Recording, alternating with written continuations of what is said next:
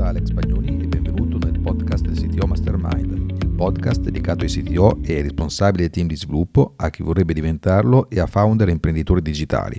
In questo episodio parlerò di un argomento che si verifica in molti team di sviluppo, sia quelli che lavorano alla costruzione del prodotto digitale della propria azienda, che di quelli che lavorano nei progetti dei loro clienti, e cioè come evitare la sovraingegnerizzazione nello sviluppo di un prodotto digitale. Nella puntata precedente ho parlato delle situazioni in cui, per vari motivi, invece di creare un MVP, un team di sviluppo consegna quello che di fatto è un prototipo, quindi un caso di sottoingegnerizzazione.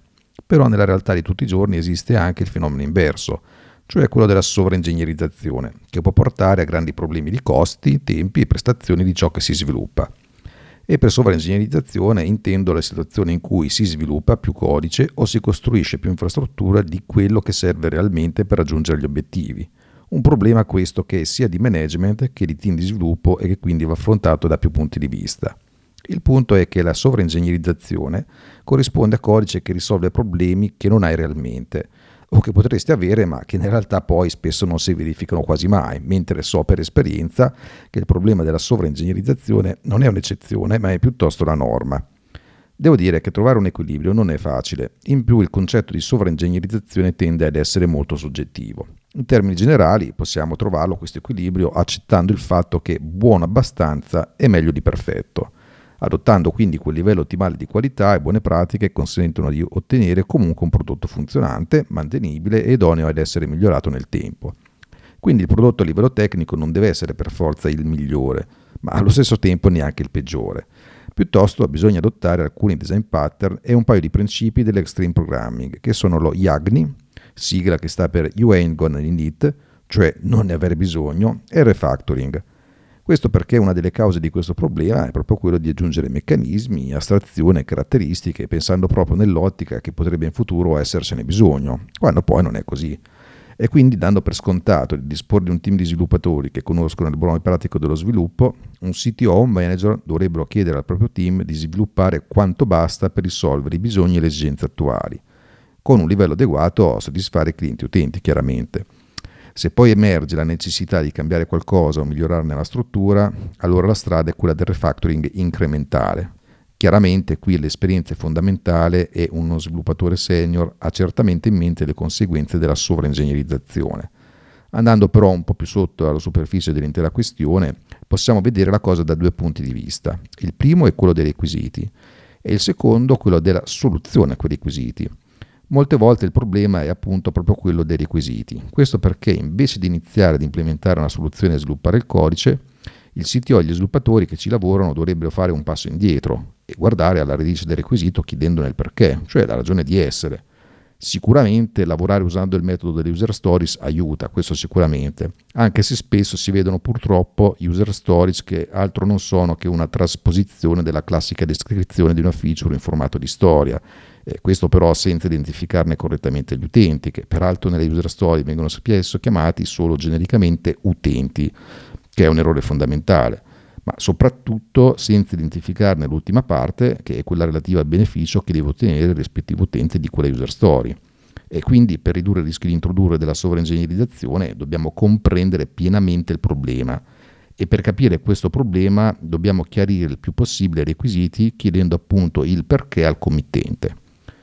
Poi il tutto va chiaramente contestualizzato al disegno complessivo, perché eh, diciamo, la soluzione a un requisito del tipo aggiungere un bottone potrebbe essere semplicemente scrivere nel codice HTML, ma anche utilizzare framework o Angular se il tutto fa parte di un sistema più grande, più elaborato. Eh, uno sviluppatore potrebbe tranquillamente dire che la strada corretta è la prima, ma un altro potrebbe dire che quella corretta è la seconda. E in un certo senso hanno ragione tutti e due. È in questo senso che affermo che il tema della sovraingegnerizzazione è soggettivo e solo estraendo dal committente il disegno complessivo di ciò che va sviluppato si può ridurre questa soggettività. Ma anche facendo così qualcuno potrebbe dire che costruire delle fondamenta più solide è meglio che costruire una soluzione per così dire più smart, ma meno raffinata che però potrebbe avere più problemi nel lungo termine rispetto ad un'implementazione che apparentemente sembra sovraingegnerizzata e qui torniamo al concetto che una soluzione a questo specifico problema in cui si sviluppa solo ciò che serve a passare i test e infine la tecnica del refactoring. Solo in questo modo eliminiamo il fatto della soggettività, perché avere codice testabile e testato è la più grande garanzia che scriviamo solo il codice necessario, ma scritto in modo tale che si può ristrutturare.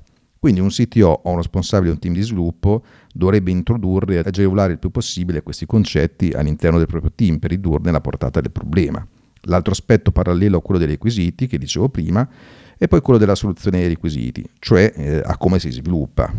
Qui la considerazione base è che una fetta di sovraingegnerizzazione deriva dal fatto che gli sviluppatori martelliamo di continuo in testa l'importanza di progettare e architettare in modo appropriato il codice con eh, vari design pattern, principi come quelli solid. Io tra l'altro sono il primo in tal senso, però una questione è farlo applicando il buon senso e un'altra è passare da un estremo all'altro.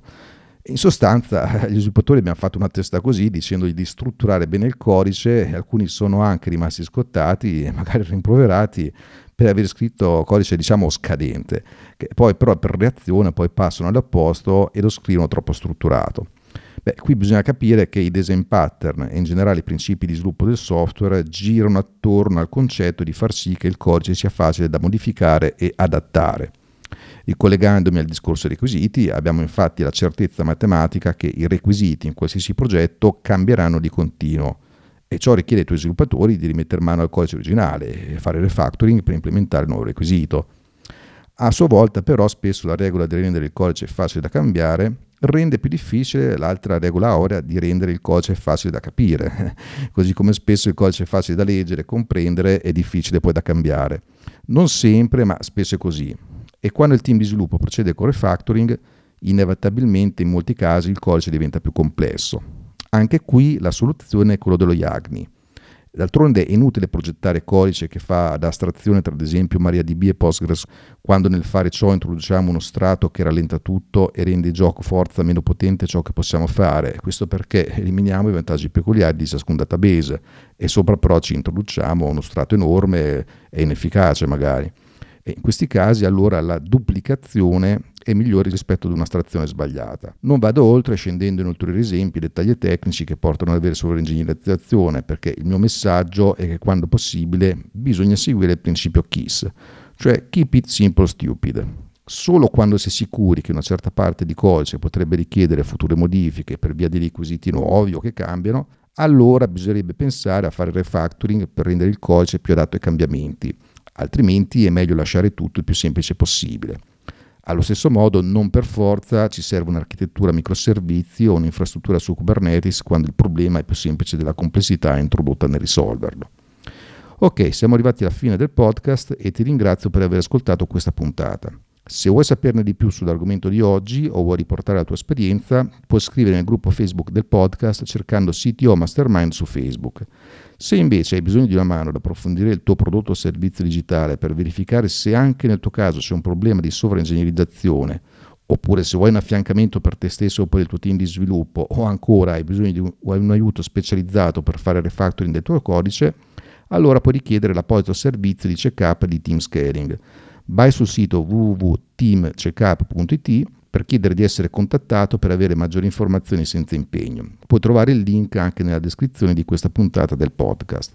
Nei prossimi episodi porterò avanti, tra gli altri, l'argomento del refactoring che ho citato anche oggi. Questo per capire meglio quando conviene ristrutturare un'applicazione già esistente oppure quando conviene riscriverla da capo. Questione questa che dà filo da torcere a molti siti o aziende. Grazie di nuovo e alla prossima puntata. Ciao da Alex.